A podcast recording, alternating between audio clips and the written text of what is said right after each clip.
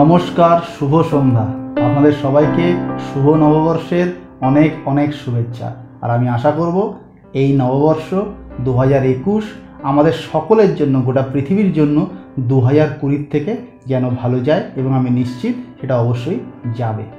আজকের ভিডিও শুরু করার আগে একটা কথা আমার মনে হয় একটু ক্ল্যারিফাই করে দেওয়া দরকার আমার এই চ্যানেলের ভিউয়ার বা সাবস্ক্রাইবারদের জন্য। সেটা হলো, কিছুদিন আগে আমি একটা ভিডিও দিয়েছিলাম, যেটাতে আমি জানতে চেয়েছিলাম আপনাদের সাজেশনস আপনারা অনেক রকম সাজেশন দিয়েছেন এবং সেটা আসলে আমাদের এই বুকিশলি ইয়ার্স পরিবারকে সমৃদ্ধ করেছে। আজ আমি আমার মতো করে একটা বই নিয়ে এসেছি, কিন্তু তার মানে এটা নয় আপনারা কেউ ধরে নেবেন যে আমি সেই বইগুলো আনব না। তার কারণ আমার একটা অন্য পেশাও আছে, সেটার সঙ্গে সঙ্গে আমি ইউটিউব করি, তাই হয়তো এখনও সেই বইগুলো সবগুলো আমি জোগাড় করতে পারিনি বা কিছু কিছু জোগাড় করলেও সেগুলো পড়া এখনও আমি শেষ করতে পারিনি। কিন্তু আমি কথা দিচ্ছি, কোনো না কোনো উইকে আমি নিশ্চিত ওই বইগুলোর রিভিউ নিয়ে আমি আসব। এটা বলে আজকের ভিডিওটা শুরু করছি। Hello viewers this is Raktim and welcome to my channel Bookishly Yours বন্ধুরা, আপনারা থামনেল আর বইয়ের এই ভিডিওর নামেই দেখে নিয়েছেন আজ আমি কোন বই নিয়ে কথা বলব। তাই সবার আগে বাক্যব্যয় না করে আপনাদেরকে বইটা দেখিয়ে দিই। আমি দেবারতী মুখোপাধ্যায়ের গ্লানির ভবতী ভারত এই বইটা নিয়ে কথা বলব। এটা রুদ্রপ্রিয়ম সিরিজের সাম্প্রতিকতম উপন্যাস। বইটা বেরিয়েছে, আমি দেখে বলছি দ্বীপ প্রকাশন থেকে। তো এটা একটা অ্যাডভেঞ্চারমূলক গল্প। তার কারণ রুদ্রপ্রিয়ম সিরিজ অ্যাডভেঞ্চারমূলক গল্প। তো এটা বলে আমি বইটা এখানে রাখছি, রেখে বইটা নিয়ে বাকি কথা বলছি। এ বই একটা সিরিয়াল কিলিংয়ের কথা বলছে। এবং সেই সিরিয়াল কিলিং নিয়ে যদি আমি একটু আপনাদেরকে বলে দিই, তাহলে সেটা একটা স্পয়লার হয়ে যাবে। সেই জন্য আমি গল্পের ভিতরে ঢুকছি না।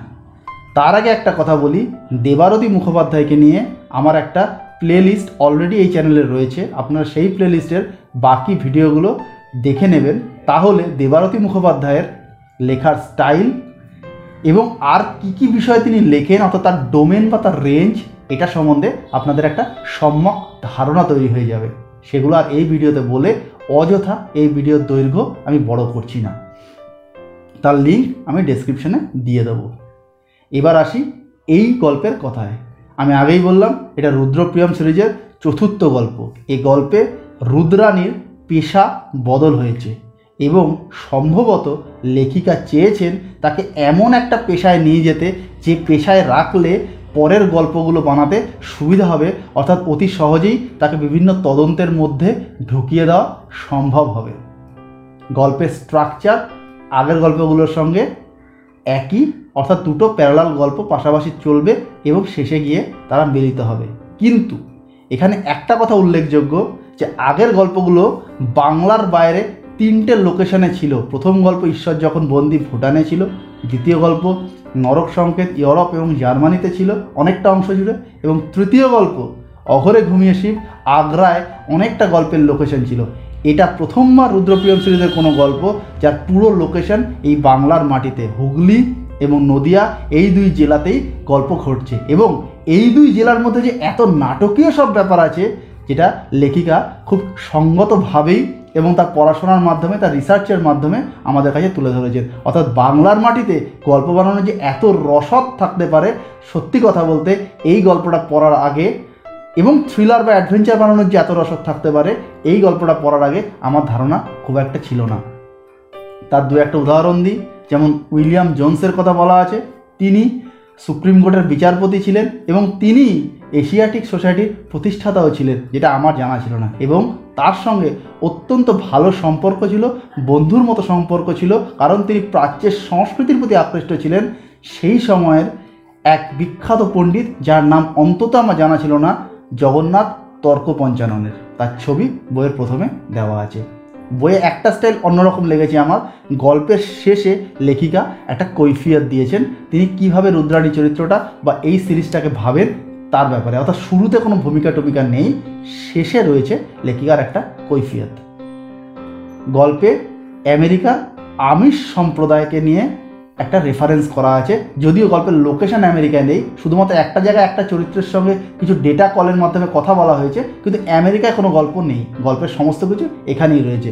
আমিষ কমিউনিটির সঙ্গে গল্পের একটা যোগাযোগ রয়েছে, এটা গল্পের একটা আলাদা দিক, এবং লেখিকা সবসময় একটা রিসার্চমূলক জিনিস নিয়ে আসেন, যেটাকে গল্পের সঙ্গে উনি পাঞ্চ করেন। এক্ষেত্রে সেটা আমিষ কমিউনিটি এখানে একটা কথা বলি, জগন্নাথ তর্কপঞ্চানন এই চরিত্রটা, এই ভদ্রলোক এত জ্ঞানী গুণী পণ্ডিত মানুষ এবং তার জ্ঞান, জ্ঞানের ছটা গোটা গল্প জুড়ে রয়েছে। কিন্তু সত্যি কথা যদি আপনি আমাকে জিজ্ঞেস করেন যে এই জগন্নাথ তর্কপঞ্চানন চরিত্রটা কেমন, তাহলে আমি বলব অসম্ভব ট্যালেন্টেড এবং ফ্ল্যাম পয়েন্ট সত্যি কথা বলতে, আমি খেলাধুলো ভালোবাসি। খেলাধুলার জগতে অনেকটা দিয়েগো মারাদোনা বা ক্রিকেটের শেন ওয়ানের মতো। কীরকম? এদের ট্যালেন্ট এতটাই বেশি শেন ওয়ান অ্যাসেসের জন্য মাঠে নামে এবং ইংল্যান্ডের এগেন্সে পাঁচ ছয় উইকেট এক একটা ইনিংসে নিয়ে ইংল্যান্ডের কোমর ভেঙে দেয়। অস্ট্রেলিয়াকে একাই অ্যাসেস জিতিয়ে আনে। মারাদোনা একাই এইট্টি সিক্স ওয়ার্ল্ড কাপ জিতিয়ে এনেছে। এরকম তাদের ট্যালেন্ট এরকম তাদের ফ্ল্যাম্পয়েন্ট এবং এরকমই তাদের কাউকে কেয়ার না করার মানসিকতা। মারাদোনা নাপোলিতেই যখন খেলতেন সেকেন্ড ডিভিশন ক্লাব থেকে নাপোলিকে ফার্স্ট ডিভিশনে তুলে এনে ইটালি লিগ চ্যাম্পিয়ন করে দিয়েছিলেন।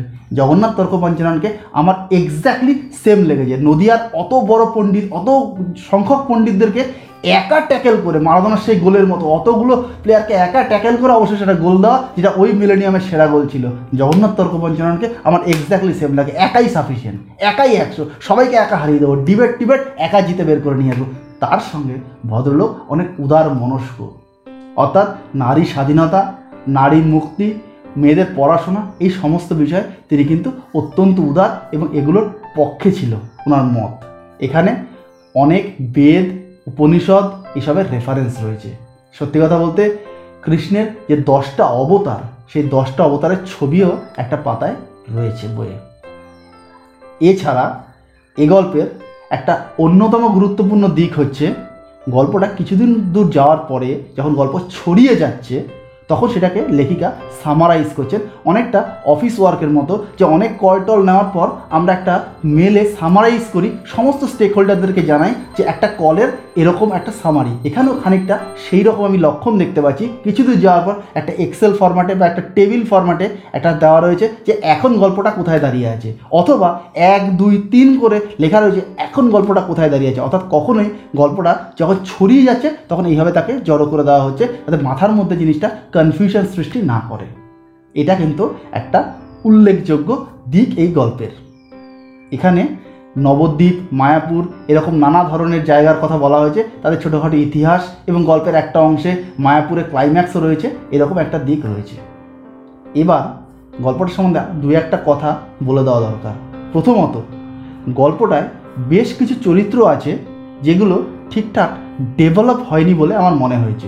আমি কিছুদিন আগে পরিচালক সৃজিৎ মুখোপাধ্যায়ের একটা ইউটিউব ভিডিও দেখছিলাম। ওখানে সৃজিৎ মুখোপাধ্যায় বলছিলেন যে তার জুলফিকার সিনেমাটা তিনি যদি ওটিটি প্ল্যাটফর্মের জন্য বানাতেন অর্থাৎ ওয়েব সিরিজ হিসেবে বানাতেন, তাহলে হয়তো উনি অনেক চরিত্রকে অনেক বেটার ডেভেলপ করতে পারতেন।